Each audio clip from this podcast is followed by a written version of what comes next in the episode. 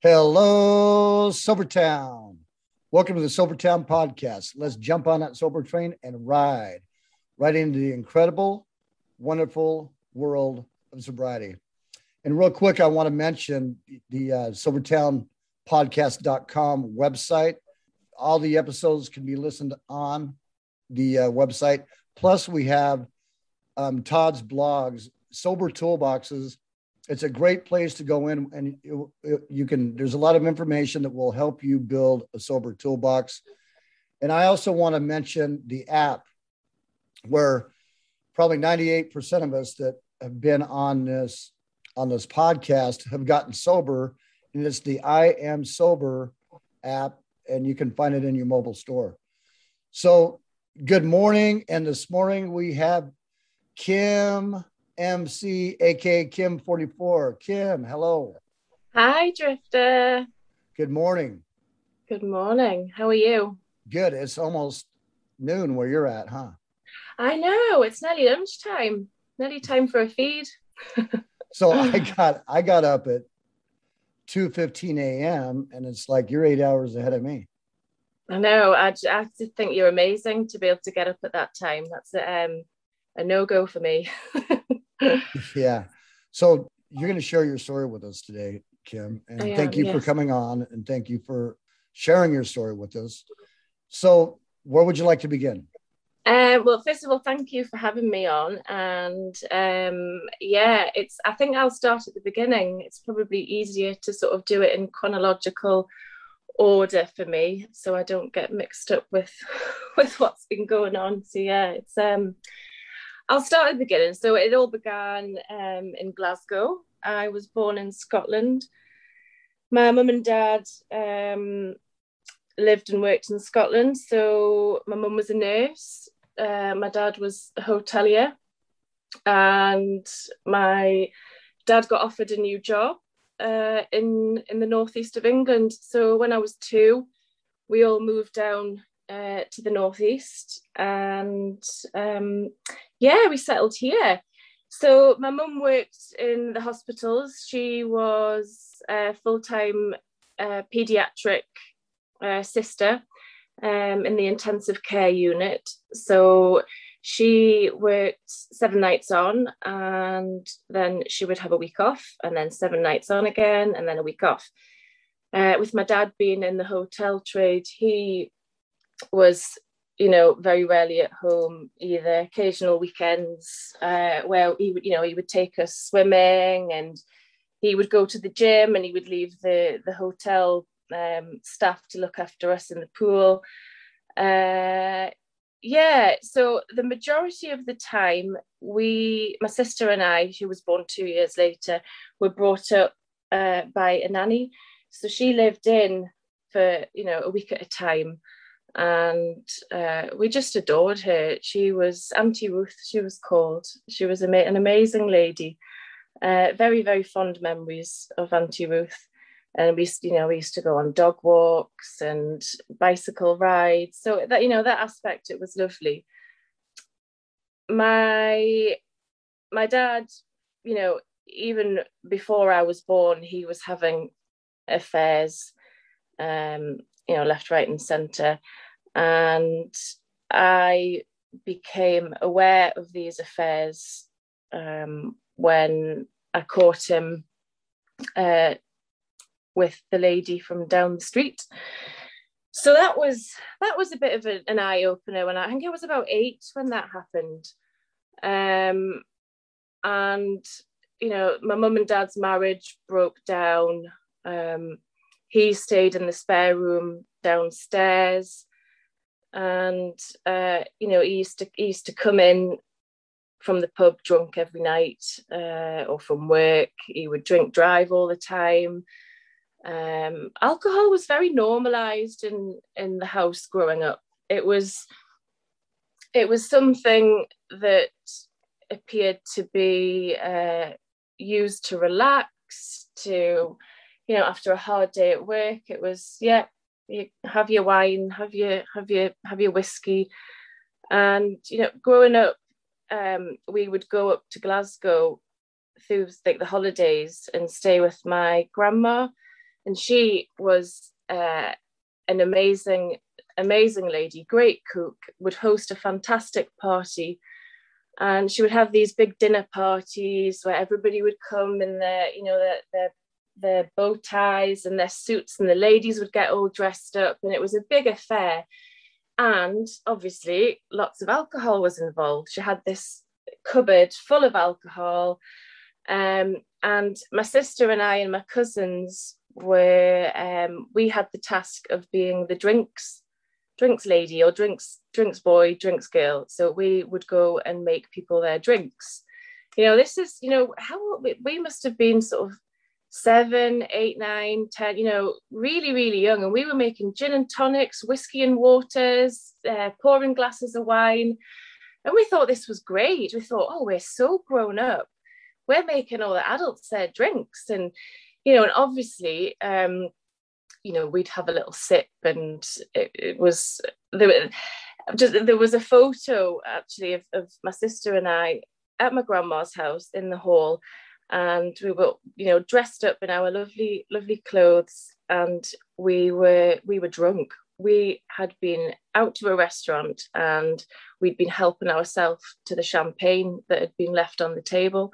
So by the time we got back to grandma's, you know, we were laughing, falling around, giggling, drunk. And this was like this. Was, everyone thought it was great. It was funny.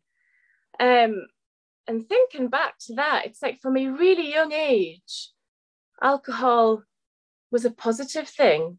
It was positive, and everybody had a great time, and you know, you, people could let loose and yeah, enjoy themselves on alcohol more than what they did sober. It was needed to have a good time so yeah so that was the kind of introduction i think to alcohol um, and you know it i, I don't think it, it's it definitely wasn't a conscious decision uh, or kind of to give us that impression of alcohol but it kind of sticks when you're young you're young and impressionable and you you look up to your your elders don't you um so yeah that was that was that. And we um, at Christmas when we were up there, we you know would have lots of people around the table, and I remember sitting there, and the children were kind of we were we were there, we were present, but it was all talking politics and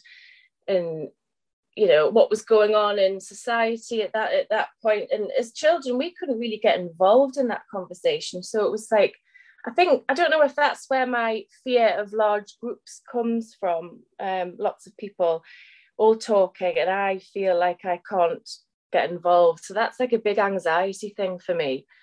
Um, and you know, maybe that's another reason why my drinking got so out of control is it helped my anxiety with big groups of people. Um, and it was, you know, my family were all they were all very high flying, good jobs, managing director of airports, high up in the in the NHS and running hotels and it was it was you know I had there was very high expectations of me when I was younger and university was expected you know good grades was expected and that was never me I was never um, academic. Uh, that wasn't my learning type. I was more, I was bang into my sports. Um, yeah, I, I, I was a swimmer when I was younger. I um, used to do county swimming. So that was a lot of my time until I was 15. A lot of my time was taken up by sports, uh, swimming, doing triathlons, horse riding. Um, I did a little bit of trampolining. I was never very good at it, but uh, yeah.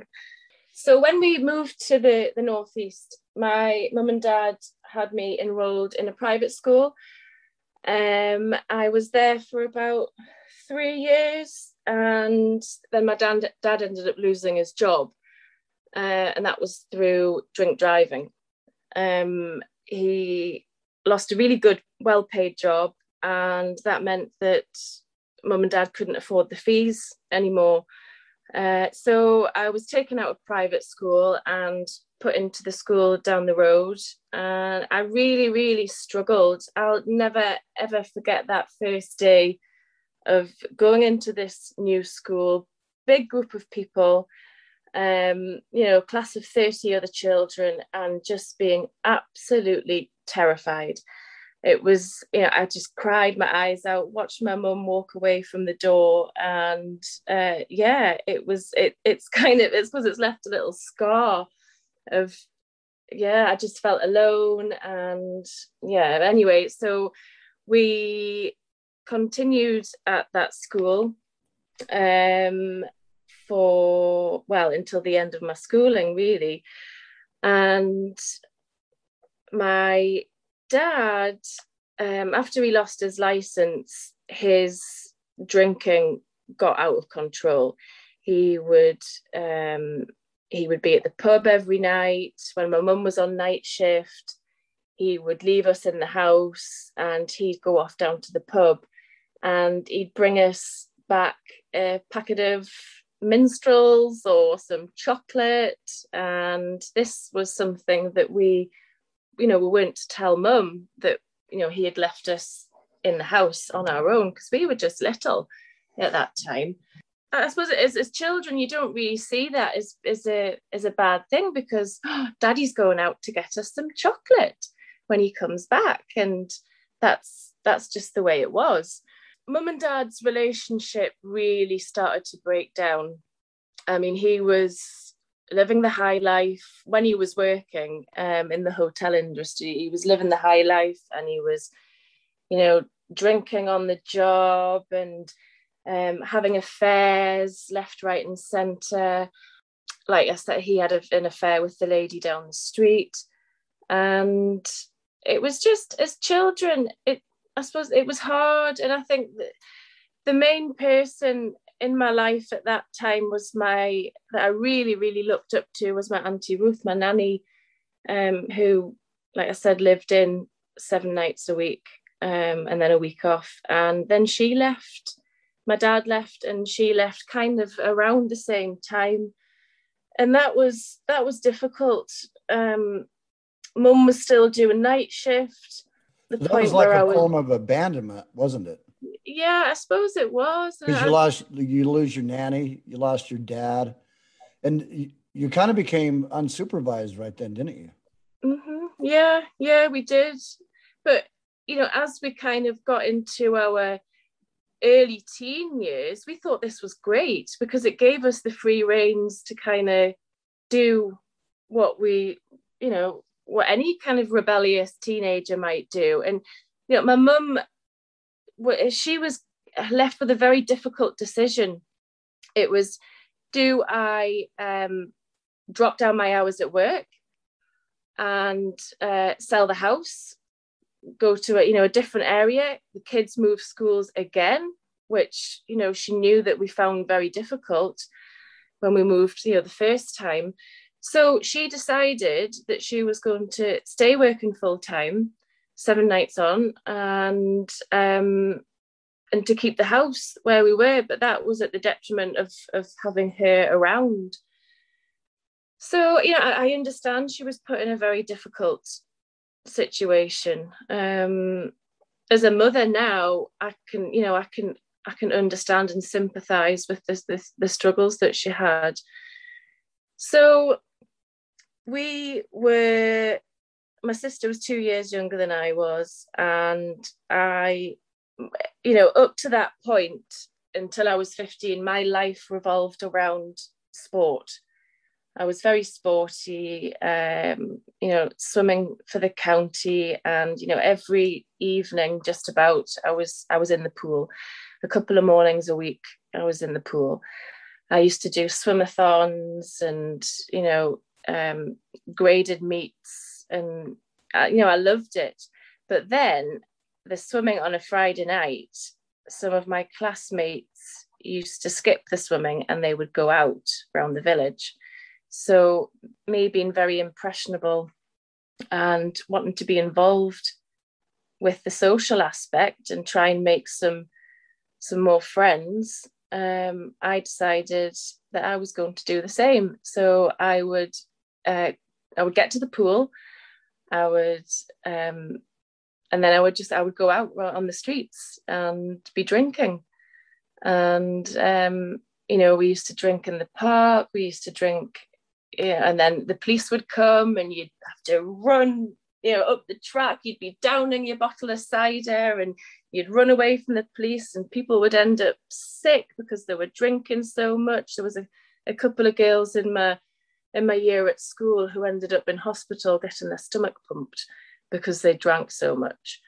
Um, and then hanging around the streets at that age, at 15, you become involved with the older people that are there. So there was the older girls and the older boys, and you're very impressionable. Um, and you start to no longer look to your parents and look up to them. You start to look up to these older older peers and want to emulate them what you know what they're doing and they're having a great time and they're drinking and they're going out in cars and, and getting stoned and having ecstasy and having speed and and yeah, it was wow, this is exciting. So did did it turn into more by this time more than like just more than Friday nights? Yeah, so it was kind of whenever my mum my mum would leave for work at um, seven in the evening, and that would be me like, right, time to go out. I'm gonna go out. I'm gonna go out and I'm gonna have drugs and I'm gonna get drunk and I'm gonna, yeah. But it, you know, it so you're all in. You're basically getting all in at 15. You're getting into yeah. the drugs and the drinking, and you're all in now. Yeah, of. Yeah, yeah. That's right. And then then there was the added high expectations of my family to do well in school, um, go to university, get a good job. That was never me. I really struggled academically at school. Academically at school.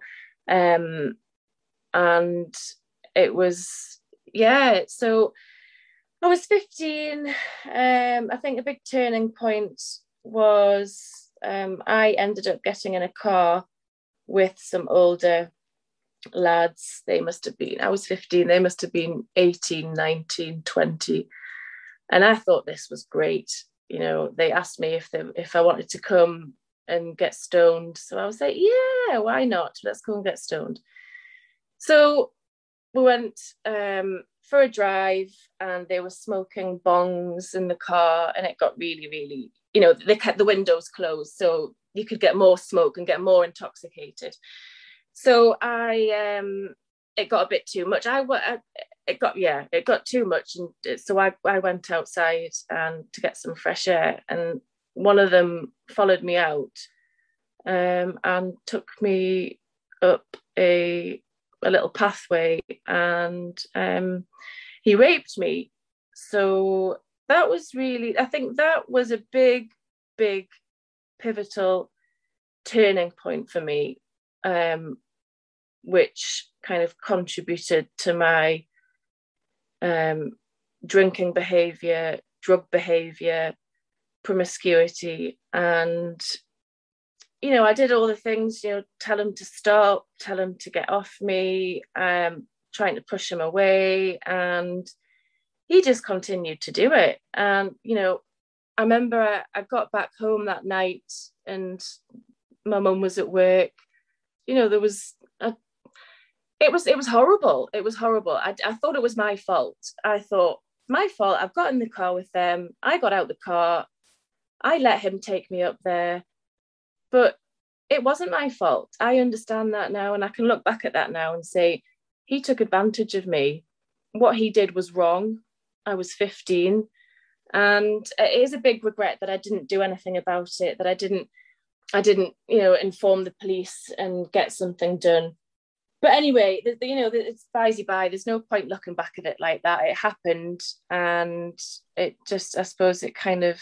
But it was a turning of, point for you too definitely a turning point because after that I wanted to take control of my body and I um, rushed out and um, to me that wasn't me losing my virginity. I didn't lose my virginity to him. I wouldn't i wouldn't have that. I wouldn't accept that.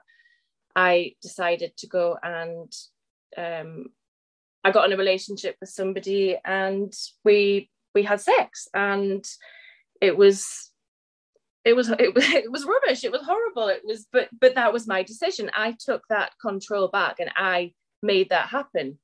And then after that you know it was yeah i was i was very promiscuous. And then the drugs got got heavier and more often. I was smoking dope from the minute i woke up to the minute i went to bed. And um yeah my school work really really I struggled. I struggled at school because uh, I was just so into, you know, sort of impressing these older people and wanting to be accepted into the fold. And it just, it was just, I suppose it was a very dark time. And this went on, this kind of went on for, oh, from when I was about 15 till I was about 23, 24. Um, in that time, I managed to go to college, stoned. Um, I got a, a, diploma in holistic therapies. So that's like aromatherapy, reflexology, Indian head massage. Um, and while I was in college, I was diagnosed with Crohn's disease. So, and I was very, very sick um, for, for quite a while. I lost a, a hell of a lot of weight. Um, I was down, I was under six stone, and it took them ages to to figure out what was wrong with me. So all, all the investigations, colonoscopies, um, you know, barium, barium, barium meals that you had to drink, and it was just awful. Yeah, it was horrible. So yeah, so I got diagnosed with Crohn's, and I ended up with a, an ileostomy. So it's like a bag um, gathers all your, your excrement. And I had that for a year. Uh, so and and that, you know my drinking was out of control then as well, and I so even with that bag on you, you were yeah. still partying. Yeah, yeah. I wasn't gonna let that stop me. I just, uh, yeah, I just, I don't Addiction's know. Addiction's crazy, isn't it? it Addiction is, is just crazy. It's really crazy. Um, and it was yeah it was it was it was a strange old time. And i just i look back and i just feel so sorry for my mum. You know all the watch you know she what her watching her daughter going through this you know drinking so much and and taking all these drugs. And because she was out at night shift i'd started to get all these um you know, my druggy friends round to her house through the night. And then she would come back in the morning and we'd all still be up partying. And I'd be like, hi, mum, hi. And yeah, this is such and such. And this is uh, all my friends, all my drink drug friends. And it's like, they weren't really my friends. It's uh, that's not true friendship, is it? But you, yeah, so it's, um, it just, I, I got to, I think I got 23, 24. Uh, um, Hold it, but there's a picture you have of you at 22. Mm-hmm. At, was you asleep in the bathtub with your clothes on? I was just absolutely monged. I was just so, so out of it. Yeah. And I had to go and lie down in the bath. And it's just thinking back to the states I used to get in with drugs. I, just yeah uh, yeah. Um i i met my husband my now husband when i was 24 um and uh, you know i'd stopped the drugs uh, you know b- before i'd met him but alcohol was my new that was that was it was just alcohol. Alcohol was socially acceptable you know you weren't going into the toilets in the pub and and sniffing lines of coke or dropping pills you know or, or having speed it was that was no more i thought right i can be responsible now and i'll just have alcohol and that's okay i can just have alcohol and because everybody drinks, right? Everybody drinks. You know, you go out, have a good time, you have a drink. Um, but you know, obviously that got out of control, and my drinking had been out of control for a, a long time. Um, and I just something had to give, I suppose. And did you guys drink drink together, you and your husband? Yeah, yeah. So we we drank together, and that gave me the free reins to to drink as much as I wanted, and likewise with him. Um, you know, everybody drank. All my family drank. All his family drank. It was it was just that that was life. That was life. Um, you get in from work, you'd open a bottle of wine, you'd finish the bottle of wine. Um, you'd have you know a full bottle of wine didn't touch the sides. Um, and it just it really progressed. You'd think when I was I got I got stopped um, on this yeah this is another little one. So I was at the pub. I'd run out of cigarettes, and I decided I didn't want to pay the ridiculous prices for the cigarette machine. I was going to drive to a shop and get them at a better price and get more in the packet because you only got 16 in a packet from a, a cigarette machine. So I, after a bottle and a half of wine, I got in my car and I drove to the shop and I was chase, ch- changing a CD on the CD player and then the blue lights went on behind me and I was like, oh shit, no. I knew straight away I was going to get breathalyzed. Um, and yeah, I did, got breathalyzed and locked up for the night. And my driving license was taken away. Um, and then another run in with the police. I was in town. I got separated from my from the group that I was with, and I was absolutely. I mean, I can't remember. I, must have been absolutely mortal drunk. And apparently, um, a member of the public had phoned the police because they were concerned for my welfare. And I got arrested for drunken disorderly. And I must have put up a bit of a fight or something because I had bruises and cuts all around my wrists from when I was handcuffed. I've got no memory whatsoever of this. Absolutely no memory at all. So you'd think these two instances would tell me, you know, something your drinking's not right. This isn't right. I was I, I went on a course with other people who had been put on from, from the drink driving incident and we had to watch videos and tot up how much we were drinking and we were told all the facts and figures about how long it takes alcohol to leave your system um, and even then that didn't have an impact because drink, drinking was important to me it was everything revolved around drinking um, you know, it wasn't just a social thing. I would do it in the house. And um were you drinking yeah. into blackouts a lot? Yeah, yeah, that's how I went to sleep. So you would black yeah, out. Yeah. Blackout it, just about every night. Um and then I then I got pregnant with my first and I didn't drink through the pregnancy. Your little, your uh, little me. My little me, yes, yeah. She's so cute. Looks just like you. She's beautiful. Oh, thank you. She's she is. She's a lovely little girl. Um, yeah. So three pregnancies, and I didn't drink. Um, and I thought, well, this is a nice little break from alcohol. Um, I still wanted to drink, but I didn't. And then, you know, as soon as I had the babies, I, I started drinking again. And I thought, you know, I've had this length of time off, nine months off. I'll be able to, I'm pretty sure I can moderate. I'm pretty sure I can get this under control and not drink as much as I was because I knew I was drinking too much. I, would known for a long time I was drinking too much, um, but I still didn't see it as a problem. I, I, I it was just it was socially acceptable it was acceptable you know in in every sort of form so but um, being able to stop for three pregnancies it, you must have like gave you gave you this false confidence like oh i don't really have a problem because i can stop right? Yeah. Do you know what? You're probably right. Yeah, I think it did. I think it did.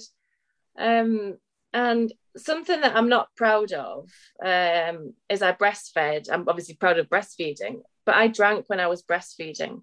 Probably not as much as what I, you know, what I ended up drinking, uh, but I still drank when I breastfed, and that that that'll haunt me for a long time. I thought because they're not inside, you know, that I'm not growing them inside me anymore. I, you know, I can I can start having a few glasses of wine now, um, and that I that's a big regret. I that was over here. I don't think I've ever over here. I don't think I've ever heard or seen any or anybody really discussing breastfeeding and um, uh, alcohol with your yeah. kids, right? I've mm-hmm. never. They don't like. It's not something that's really. I don't even know if it's common knowledge because I'm just learning now about mm, that. Yeah, I know. I know. Same here. Same here. And that that was the that's it's just given me shivers because uh, well it, yeah it what what can happen to a baby if it's it, it it's yeah uh, yeah it's it's it's awful. And I, I I can't believe I, I, I did that. But hey I I didn't really I, I didn't see it as a problem. And now I know that it could have been a massive problem. Yeah, and that and makes we're just le- we're just learning that now from what we've heard recently on yes uh, on a story on IAS. Yeah, yeah, yeah.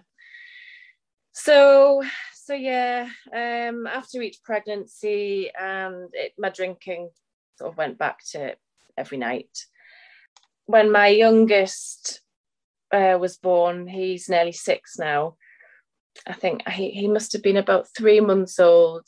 And I thought to myself, I, this has got to stop. I, really started toying with the idea of sobriety.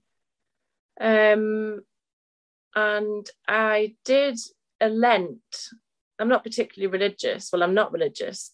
Um, but I thought, you know, it's a good excuse. I can because you know if, if you if you go and if you go into a social social situation and you say I'm not drinking, I'm like, oh why? oh, okay, all right. And then they try and persuade you to have a drink. But, you know, if I could say, I'm doing Lent, all right, oh, well done, good for you, brilliant. So I did the Lent and it was hell. It was hell. It was just awful. So when the, the 40 days had finished, for me, getting that glass of wine or gin and tonic or whatever alcohol it was, it was like, oh, brilliant. I've done it now. I've done it. It's fine. I've got control over my drinking. Um, but yeah, uh, so reward time, huh? yeah, I know. Uh-huh.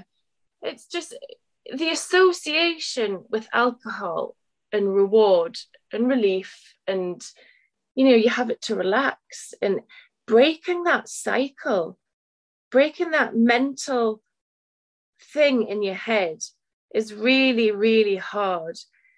It takes a lot of work a lot of effort to change that mindset. And I obviously wasn't ready to do it then. Um, I didn't know what you know how to turn, what to turn, what to do. My mum had been saying to me for a while now, look, you need to really tone down your drinking. This is getting too much. Um, you need to be uh, a responsible parent. You need to be available and um, you know, if something happens through the night and you're blackout drunk and the kids need you, you know, what what's going to happen there? So yeah, all these little things and responsibilities and um it was a big wake up call. Uh this needs to this needs to stop. So I I went to an AA meeting. Um I didn't like it. I just didn't it wasn't for me and I continued drinking. So, um, and then I found the um, I Am Sober app. It was the 3rd of June 2020. Um, and yeah, it's I got three months when I first started. And that's where we met was the I Am Sober app. It is, yeah. Yeah. I had I had actually started June 2nd. That was my sobriety date is June 2nd. You and Polly mm-hmm. are June 3rd. And then yeah. we had, have had some others that were were with us too. Yeah, we had Tea Lover as well, and Tea Lover. Um, yeah, it was it, and it was great. I, you know, I when I downloaded the app, I didn't realize there was a, a whole community on there. I just wanted a day counter, and it was more of a. I just thought it was more of a resource app. So when I posted this, my, my first post, and then people started posting, you know, commenting on it, and then I realized I could read other people's posts, and it was it just opened up a whole new world, and it was amazing. And I managed to get three months sober, um, using the app. Um, you found a lot of people like you, huh? Yeah, yeah, and that was a comforting thing because it's it's a lonely it's a lonely process if you're doing it on your own. You need support. You need other people around you. And to to see other people were in the same boat as me and having the same struggles and you know and then reading people who are further on looking at their milestones and thinking oh my god like wow they're doing it they're actually doing it maybe i can do this too um and yeah so it got to three months and i started to think oh, I don't have a problem. Those little voices start creeping back in. You know, I've, I've done three months. I'm going to have a glass of wine.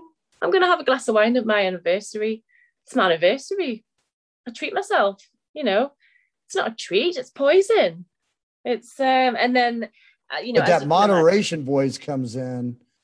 And here yeah. you knew that you got on the app, you had to find an app for a reason. You got into this community and that voice still sneaks inside your head.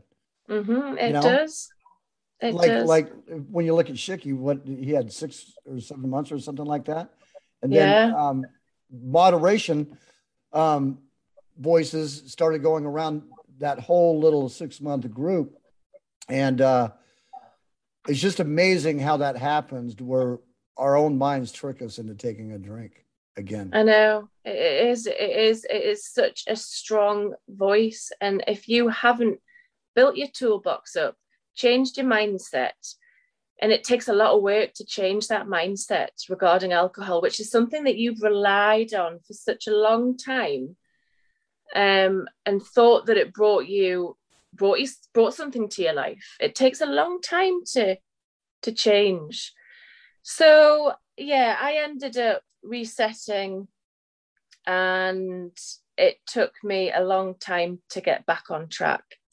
So it was you know i ended up you know drinking more than what i'd ever drank. I was drinking a, a, a 75 cl bottle of spirit a day um two bottles of prosecco or wine. So you went from that one glass of wine that night with your on your anniversary right? Is that what you mm-hmm. had one night, one glass? Yeah, yeah. And then that just snowballed. Yeah, it did. It really did. It snowballed. It was um it was I would have my my bottle of wine or prosecco that my husband could see and I would have my hidden bottle of spirit in the wardrobe so I would be going up and having gulps of of gin or vodka or whiskey or whatever whatever whatever alcohol um, and then I thought, oh God, right, let's let's stop buying the the the high high percentage spirits. I'll buy some Malibu. That won't be as bad. So I would have Malibu, or I might have Bailey's. And I thought this was a better idea because it wasn't the, the really strong. But then I just ended up drinking even more to get to that same point because my tolerance levels at that point were so high.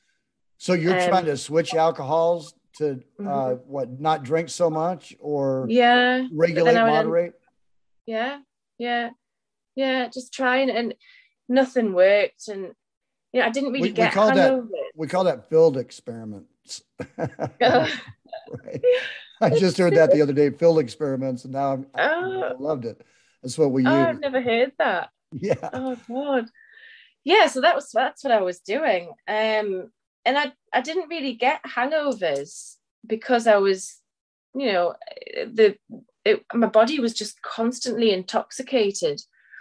You know, I was still going to the gym in the morning after the kids have gone to school and I would have been drunk. And I, you know, I did struggle with the gym, but I had to go. I had to go. I thought, you know, I'm, I'm drinking, I'm going to the gym. Well, it's not too much, it's not too bad. At least I'm kind of functioning. And, I, you know, I was still functioning as, a, as an adult. And, but, you know, me, me and my husband would have blazing rows. He'd be drunk, I'd be drunk. And, you know, this, the blazing rows would be going on after the kids had gone to bed. And it was, yeah, it, I just, I, I started listening to Annie Grace again and downloading a whole load of other audio books this uh, this naked mind and the unexpected joy of being sober. Every possible quit lit book i've listened to. So you knew and, the app was still there too though. Did you not want yeah, to get back on yet or? No i just i felt ashamed and i because I, I just uh, yeah i i just felt ashamed of my drinking and that's not a very helpful thing to feel because it's not shameful. It's an addictive substance. It's a drug, right? Yes. Um, and it takes so many people. It does. It destroys lives. It. It. So it your just, mindset was, I'm going to figure this out on my own. I'm going to dive back into my quit lit and all that, mm-hmm. and I'm going to figure this out. Mm-hmm. And that that wasn't working. No, it wasn't working. So it was kind of coming up to Christmas, and I was still drinking, and I thought, oh God, I really, really have to get a hold of this. I I can't. It was kind of some home truths. I cannot control my drinking. I cannot drink like a normal person. It's just not in my makeup. Um, it's all or nothing, and I have to do this. So it, I, I said to myself, do you know what? Get Christmas out the way you know, I was drinking over Christmas, last drink, New Year's Eve, and that was it. And I had my last drink on New Year's Eve, and then I stopped. And it was, you know, the first few weeks, few months, bloody hard work, really, really hard work. Um, being sober and it, it is hard work. It's it's the hard one of the hardest things I've ever done.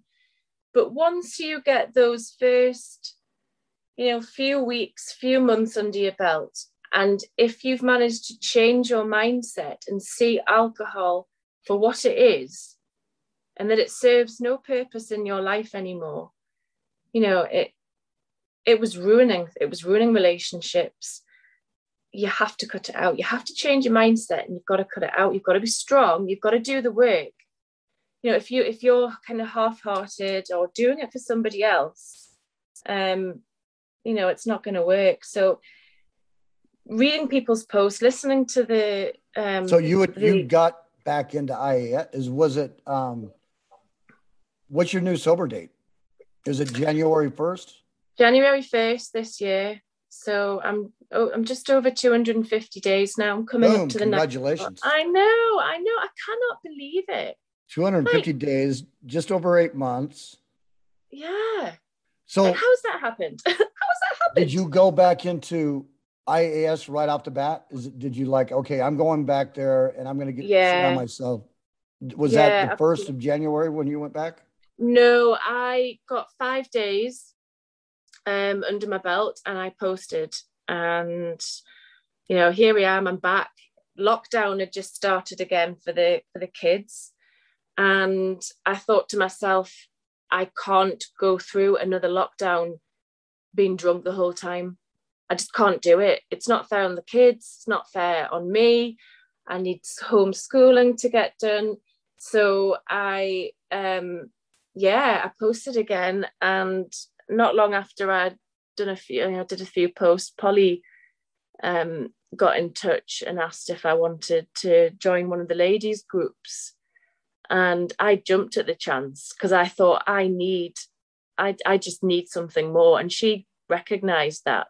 And I will be forever grateful to her um, and and Karina for you know welcoming welcoming welcoming I can't say it welcoming me in with open arms and just yeah and their, um, and their women's groups are really powerful for you for you gals uh, so to powerful. support each other. Yeah, so powerful because I've never been involved with a group of ladies who are all so nice and so kind and so supportive and you know because it's it's it, thinking back to school the girls in school were just all bitches. They were horrible. They were, yeah it was like oh who's got the best hair? Who's got the nicest clothes? And who's the you know in these in these ladies groups i can just be myself. I don't have to filter myself. I don't have to pretend to be somebody else. Um i can just be me and i'm accepted for being me and that's a really lovely thing. And i honestly don't think that if i don't think i'd be at, at nearly nine months if it hadn't have been um, for them taking me you know under their wing and involving me in the in the ladies groups. And not only and, you that know, you're all uh, struggling with the same you're all struggling struggling with alcohol. Mm-hmm. and so you're all like-minded. So you all know each other. Um, you're each other's people really. Yeah, absolutely. And I even met um, yesterday, I met one of our ladies, um, Joe 11. So we went for coffee yesterday. Yeah, she told me. Yeah, that was so good. And I I'm like, just... I'm like, can we talk about you? And she's like, oh yeah. And you know what? You guys were supposed to take a picture. I know, we forgot. We didn't take a picture. We were too busy talking. And do you know what, Drifter? It feels like I've known her for years like we were just so comfortable with each other and it was just uh, you know the start of a, a, lovely lovely friendship. I'm i'm so so chuffed. I was really nervous before i met her and i think she was a bit nervous as well and was like hey god hi. Gave each other a big cuddle and we just chatted and the time just flew. The time just flew. Um giving up alcohol has been the best decision of my life. It really, really has. There's not one day that goes by and I I miss it or I feel like I'm missing out. And uh, it's it's been a a real um, eye opener to what alcohol and drugs did to my mental health. Um, it really it really uh, affected my mental health. No longer do I feel suicidal. Um, you know, you know, I, you didn't mention that when you were waking up, when you were drinking, uh, you had those suicidal thoughts too. Oh, it was terrible. Yeah, I had a, I had a bit of a breakdown um, at one point. I think it was, oh, how old? I think I was twenty six 27 and I was at work and I took a promotion. So I was a team leader and, you know, I was still drinking and um, I really struggled with this promotion and the support wasn't there at work and I just felt like such a failure. Um, and I did, I had a breakdown and I took an overdose um, of paracetamol I ended up in the hospital having, you know, various procedures done to to counteract the the paracetamol. Um, I then I was released from hospital and I um, I jumped out a first floor window to try and kill myself, and I ended up breaking my collarbone and fracturing my spine in three wow. places yeah um it was a very very very dark time. So um, alcohol never, is just really taking you through there kim uh yeah but you see i never blamed alcohol. I blamed myself. I thought it was me. I thought i was flawed. I thought i can't i you're rubbish. You can't do this. You, you can't cope with this promotion. You're useless. You're you're worthless. You, you know you can't even do this. Um so it was yeah and then i tried to jump out of the car on the motorway um, I tried to hang myself. I got a kitchen knife and dug dug it into my thighs, and I've got huge big scars on my thighs. And it was yeah, and you know, I have struggled with my mental health since I was 15, since that incident that I told you about. Um, and yeah, I've on and off antidepressants and yeah, it's so know, this whole time you're drinking, you never really even considered that it was the alcohol part of the reason uh, yeah. for you going into these uh, mental episodes. Yeah, no, I no, never, never, never, never thought it was alcohol. Alcohol was my friend. I thought alcohol was my friend. I thought alcohol gave me something. It allowed me to block everything out.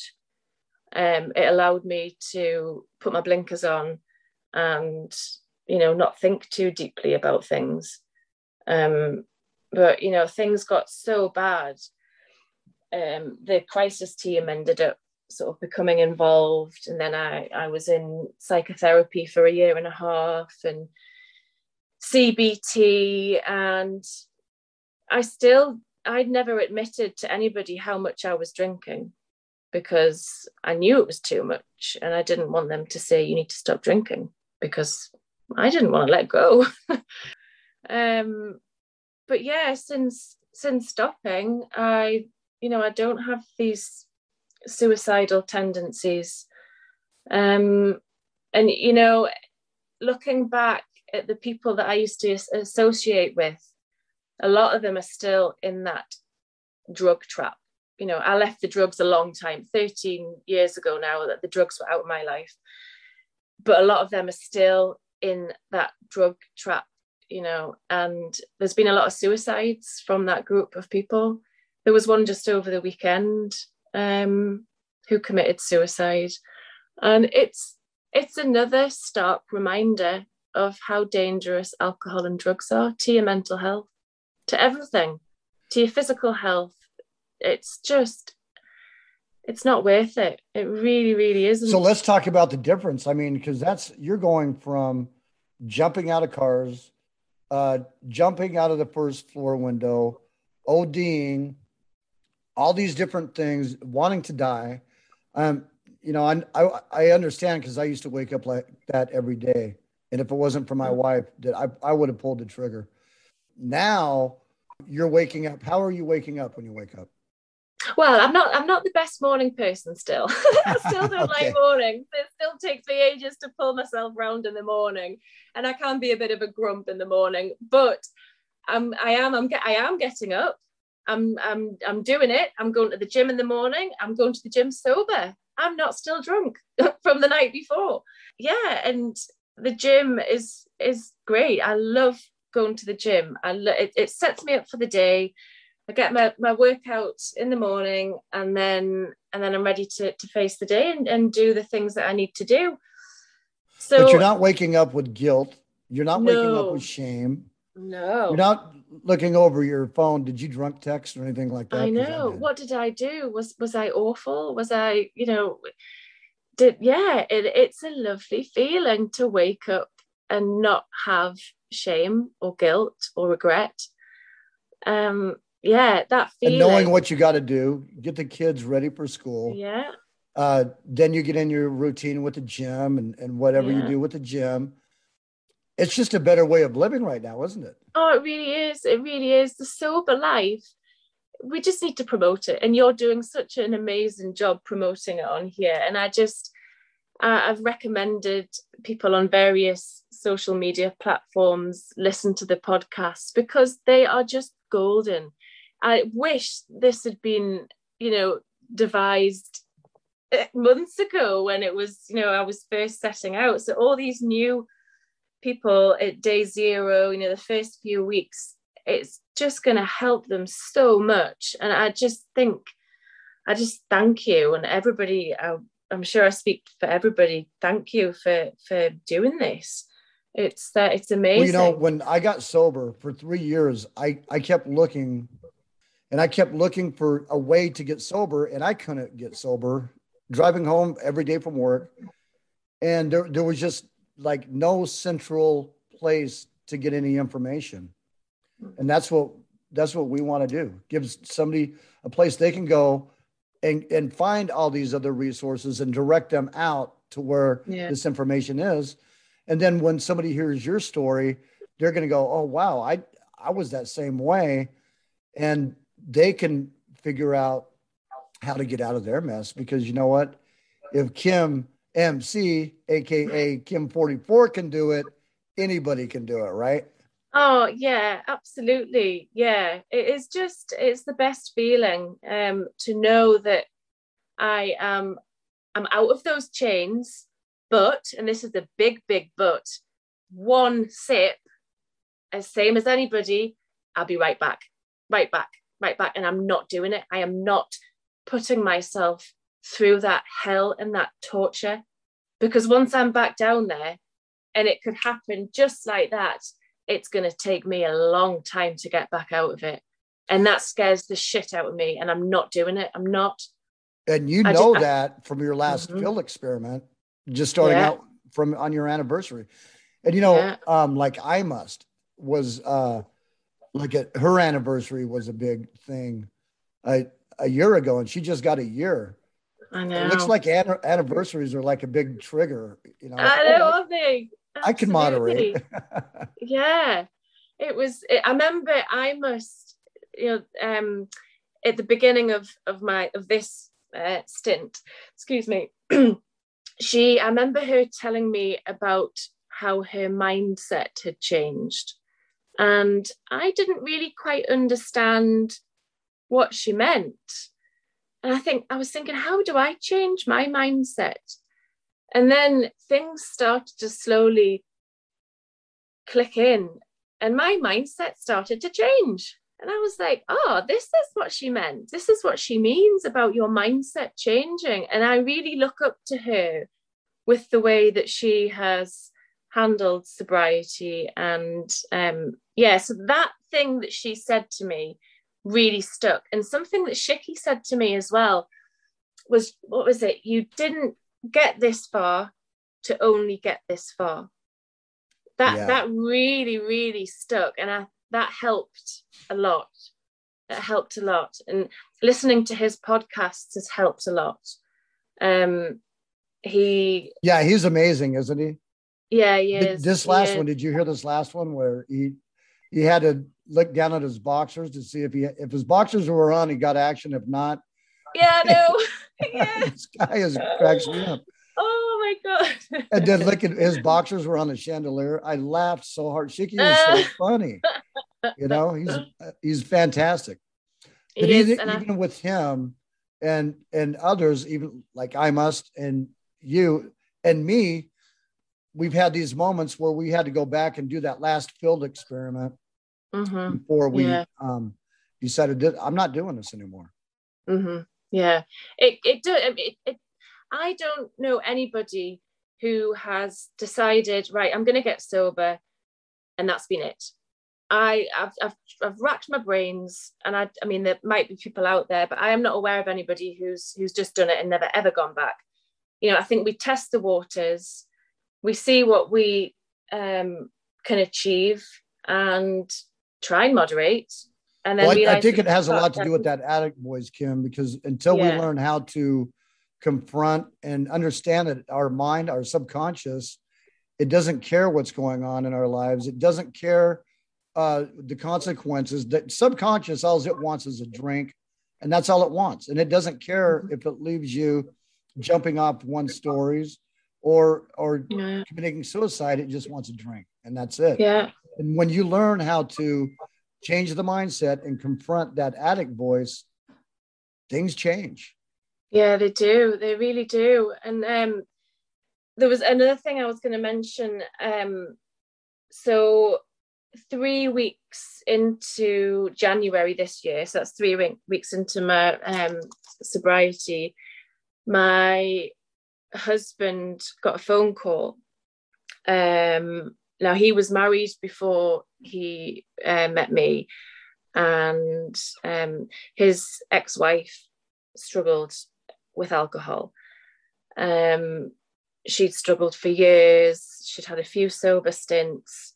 Um, she ended up relapsing after a couple of years sober, and she relapsed so bad that um, she, unfortunately she passed away. So she choked on her own vomit um, and passed away, and that's all through alcohol. And for that to happen three months into this stint, it really, really, sh- sorry, three weeks into this stint, it really shook me up.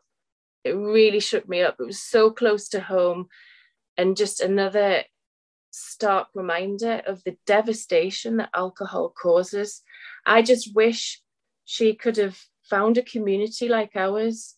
Um, I mean, I don't, I, I didn't know her. I didn't know what she was doing to to become sober or to try and tackle all this. It it just well here's the problem. A lot of people don't even know. Look look at you. You thought alcohol was your friend. You didn't mm-hmm. even know that you had a problem with alcohol and all these things are going on. And that's that's with so many people Kim, they they just don't know no i know it's just, it's so sad it's just so so sad what alcohol does to people so now we see we get to see pictures pictures of you at the beach. Is that the ocean mm-hmm. or a mm-hmm. lake? Um, it's the ocean. It's the sea. Yeah, the North Sea. So it's a bit cold. So you go out on the North Sea, and you're paddleboarding. Yeah. With yeah. your kids. Yeah. Yeah. You're, I mean, you're just doing a lot of things. That would you be doing any of this if you were drinking? No, not at all. For a start, I wouldn't have been able to afford it for the amount of money I was spending on alcohol. And I just I wouldn't have had the inclination to to get off my backside and go and do something new. So yeah, it's it's I just absolutely adore paddleboarding and it's it's lovely. It's great and the kids love it and being able to be around them and being sober and being a present mum and you know I things aren't perfect. Nothing's perfect. Life isn't perfect. But being able to deal with things in life and have a sober head on, it's just, it's so much better. It's manageable. And I'm not getting overwhelmed and swamped with just, oh, just just pass me the drink. Just pass me the drink and I'll just forget about it and drink. It's I'm I'm tackling things head on now and I'm I'm doing life, it. Life is manageable. The kid the kids are manageable. My mental health is better. And you're giving back constantly. I see you like an ias you're giving back all the time to people. Yeah it's something i feel i can do now. Um, i could never do it before because i was too much in my own darkness. And i was listening to a brene brown book and she said something and it really it really yeah it stuck with me once you can sit in your own darkness, you can then be present in somebody else's darkness. And that is that's really true. And I think I've kind of I've dealt with a lot of turmoil and mental mental turmoil over things that have happened in the past. And I'm dealing with it and I've dealt with it. And I I can now I feel able to reach out to other people. And that's that's quite a that's quite a nice feeling to be able to give back it is it's a nice feeling it's um yeah. i think that's where the magic really happens in our sobriety is when we can give back because for me it like restores my soul because i've done so much damage through my life to anybody that knew me so being able yeah. to give back is like it's fulfilling and um, it restores my soul it does it really does and you, you need you need that don't you to it, it does it helps it, it really helps. I remember when you came back onto the app, I'm like, because that you were Kim 44 then. I was like, wow, there's Kim. Yeah, Pretty cool. here I am. I'm back. I'm back, and it's yeah, it's been lovely seeing seeing everybody else um, who have, have been coming back as well. Who I remember from when when I first started. It's you, you know the it's it, it's funny the app because I know it's all virtual but you really start to feel a connection with people. And the connection's so important because I just don't, I, you can't do this on your own. It, you do need support, you do need connection, you need to reach out. And, you know, sometimes you're not always ready to reach out, and that's okay, that's fine. And there are times when you go through um, struggles too. Like yeah. you went through like a struggle right before seven months, didn't you? kind of? Um, yeah, I think I did go through a bit of a struggle with. Um, yeah, well, I knew I could never moderate. I knew I could never drink again, and it was it was a bit of a like, oh, I don't like this feeling. I don't, but I, I yeah, no, I overcome it, overcame it, and I think I went quiet on the app for a bit, and but no, I I know now that that it, I just it cannot happen. It I cannot pick up that drink, and I don't want to. I don't want to moderate now. Yeah, so everything isn't always like it's not like we've just found this kumbaya where everything is just mm. perfect, life is perfect, and there's things that we still struggle with. Mm. I'm learning to mm-hmm. deal with. You're still learning to deal with a lot of your past. Yeah, um, you know, being raped, uh, uh, breastfeeding while you were drinking, and there's still things that you're coming to terms with, but we yeah. can do it now with the alcohol out of our lives. Yeah, absolutely. Yeah, it's um, it's something that alcohol would mask, and you would bury it. It's no longer buried now, and I am dealing with it um, because it needs to be dealt with, and that's okay. That's okay to deal with it, and everything um yeah it's um i well you helped me today just what before we started when we were talking about groups um, and being involved with groups and i didn't realize that so many other people have a problem with groups because i mm-hmm. mentioned it mm-hmm. and I, i'm on telegram with a larger group and i mentioned the other day that okay this is what's going on and i i'm going to have to stop doing zooms because it triggers something in me that I I don't want to be that person. Um, and then you told me you struggle with groups, and they yeah. them told me they struggle with groups. I'm like, wow. Big groups of people just terrify me. I I I can't cope with big groups of people. I am um, one on one, like you and I are doing now, maximum sort of three, four at a very push, and and then I go into retreat mode, and I just kind of clam up and I, I yeah my heart starts going you know start feeling dizzy I, and it's it's hard work it's a big effort it takes it out of you. Yes the big groups are just um are, are very triggering yeah I, I don't like big groups. You know and I, I wonder if that's maybe the magic of IAS too because well I was even being triggered there it just took longer but you're not as triggered like when you go into like a, a indoor like a 12 step meeting or something where all of a sudden you're in these groups and then they expect you to talk and you're like you're not good in groups and all of a sudden everybody's looking at you and it's your turn and and mm-hmm. it gets really confusing yeah and i think i just get i get worried about oh my eh, what are people going to think of me? Um, i need to stop myself from interrupting people because something will come into my head and i'll be like oh, i need to say it i need to say it i need to get this out.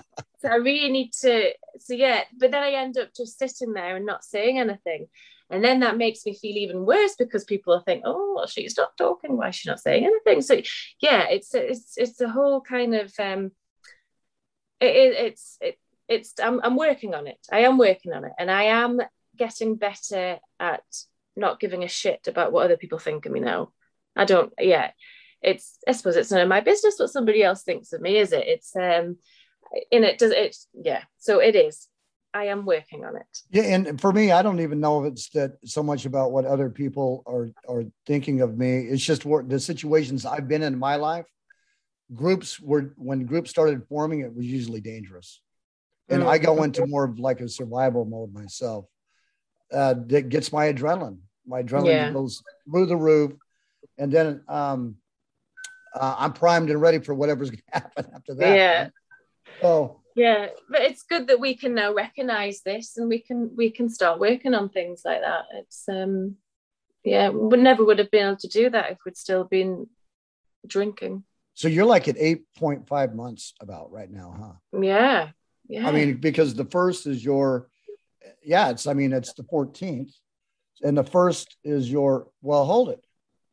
The first, are you, are, are you at nine months? I'll be at nine months on the 1st of October. Oh, the 1st of October. Okay. Mm-hmm. Yeah. So, okay. So, man, you're, that's, you've come a long ways. And uh, do you know what? I feel like I've come a long way. I really do. Um, and I'm going to blow my own trumpet. I do. I feel like I'm doing. I'm so proud of myself. I am so proud to where I've got, and um, you know, my husband still drinks, not as much as what he was, uh, so that's been hard for him. He's struggled with that a little bit because he's lost his drinking partner. So we've really had to work hard at re-establishing our relationship uh, with me being sober now. Um, because he's yeah. getting to meet a new you. You're not the yeah. same person, are you? No, I'm not the same person. So, you know, when I first met him, I was a shell. You know, I was really, I was timid. I was, yeah, but I, have I've grown, I've grown a lot over the years and massively since I've stopped drinking. Um, I still have high hopes for him stopping. We shall see we shall see. Well, there's we have a lot of women out there, Kim, that are struggling with their husbands drinking still. Yeah, it and, is. It's it is hard. Yeah, and it's like almost like caused a barrier, but you're working through it. So, but yeah, yeah, trying to work through it. It's um, yeah, he he's just he's started to drink just on well Thursday, Friday, Saturday, Sunday. So I mean, he drinks more of the week than he doesn't but it's a start. And he's cut out the the whiskey. He collects whiskey actually, so we've got a whole load of sort of rare bottles of whiskey in the garage and in the loft that he's keeping for university fees if if the children so choose to go to university. Uh, but yeah, so I mean, alcohol is still around me, um, but it is in society. Alcohol is everywhere. And i think you've got to you've got to be comfortable with it being everywhere because you can't change it. You can't change the fact that people are going to be drinking. So it it does even the people you love. Yeah yeah exactly. Yeah. It's and just, then we're bombarded day in and day out with all the ads of all the great things that alcohol does for you that a lot of people struggle with too they're like it, oh, what yeah. happened why is my mindset why why am I wanting to drink? Well, you just saw 15 commercials mm-hmm. about Budweiser, you know, and yeah. this and that and the other, and they're they're over here psyching you out subliminally, and all of a sudden, mm-hmm. you know, you're driving down the road thinking, oh wow, and you see that sign by the liquor store, and you want to pull in there. You I know it really it's awful. It winds me up. I never ever used to notice this until I read um, This Naked Mind. And I was I was listening on my audiobook and I was like, oh God, like this is so true. It is everywhere. It is ingrained into society from a very, very young age. You see alcohol everywhere. It is, like she says, the elixir of life. Um, and, and she was a marketer. She knew how knows how to market it, and she sees all the tricks that mm-hmm. they play. Like these guys have the, all the money in the world. they pay the best minds in the world. In fact, one day I did a post about how well they know our personalities. They can you can answer like like 20 questions and they can pinpoint what type of personality you are and then they know how to market that person that personality. It's, it's just crazy. crazy. It is absolutely crazy and it does infuriate me now because I think I think you know my kids are now exposed to to this, and you know I'm trying to teach them about the dangers of alcohol, and they know that I don't drink now. And my eldest has has said she's seen a, a change in me, um, that you know I'm I'm I'm more fun now, and I don't get as cross so easily, and that that really really choked me up when she said that, and it yeah so it that all these little things as a consequence of me stopping drinking are having positive effects on my life and and, and that, others and that, lives too yeah not just your yeah. life you're touching other people battling addiction and your own kids mm-hmm. because yeah. you're you're present you're involved um, i must just got her year and she got some cards from her kids and her husband. Oh, and oh, she left a message and she was crying with just tears of joy because of what they said to her, how how she's changed. So mm. it's, a big cool. thing. It is it a is. big thing. You know, being sober, living a sober lifestyle, excuse me, is a big thing. So and do you do you like wear your sobriety wherever you go? Yeah, absolutely. You yeah. own it. Yeah, totally. I am so proud to be sober. And you know, if people ask me why I don't drink, I'll tell them the truth. I'll tell them my drinking got out of control. I couldn't moderate anymore.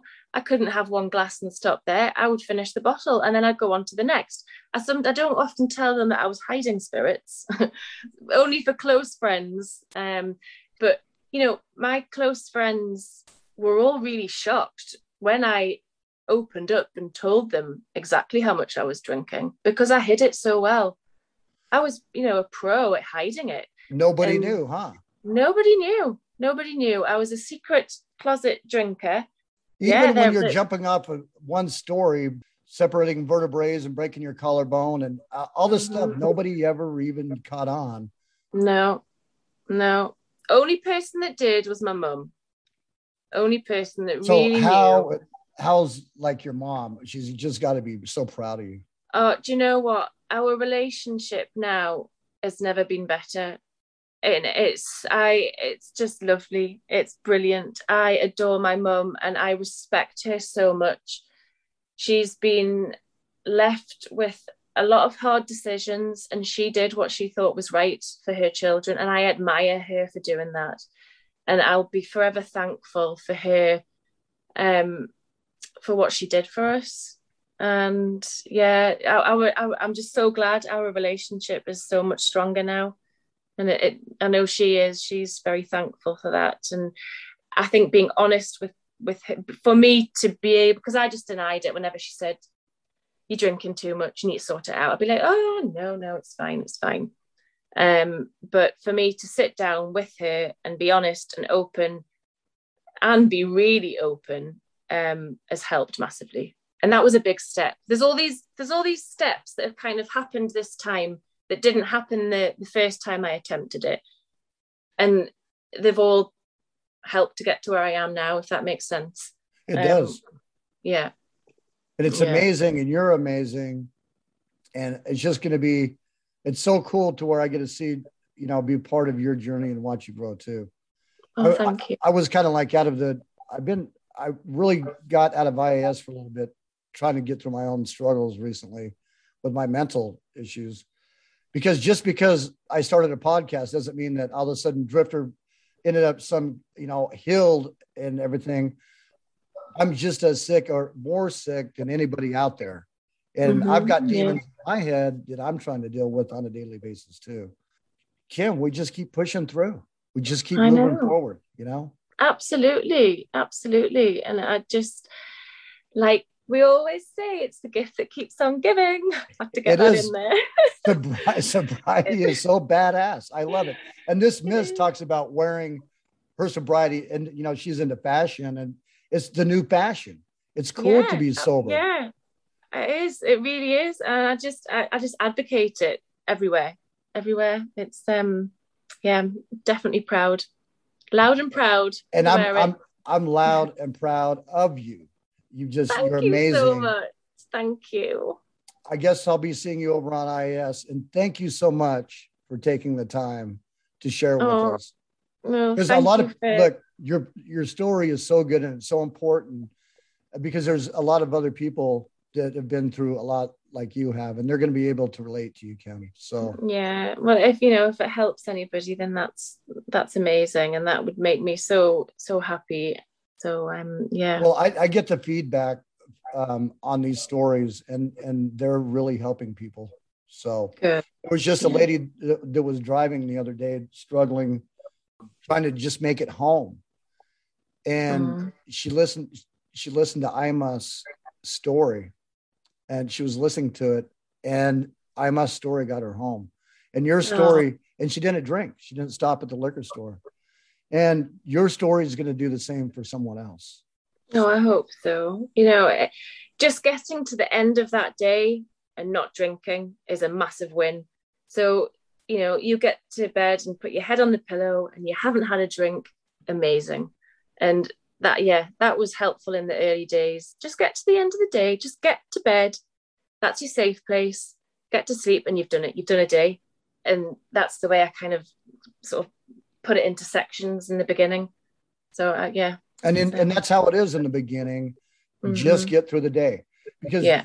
you don't even really have that problem now of just getting No. you, you don't even think about it you just go through the day and like that addict voice inside your mind isn't even powerful anymore is it I know it's it's not. It's not. It's um it's fucked off.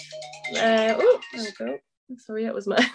that's phone. fine. it's gone. but before that addict voice used to really dominate you huh Oh, it was constant. It was constant, and it it, it, it is almost like white knuckling it first through the first few weeks, and you just you know remove yourself, go out for a walk, um, yeah, go out for a drive, just to just to get away and just to try and break that that voice engulfing your your, your thoughts in your head.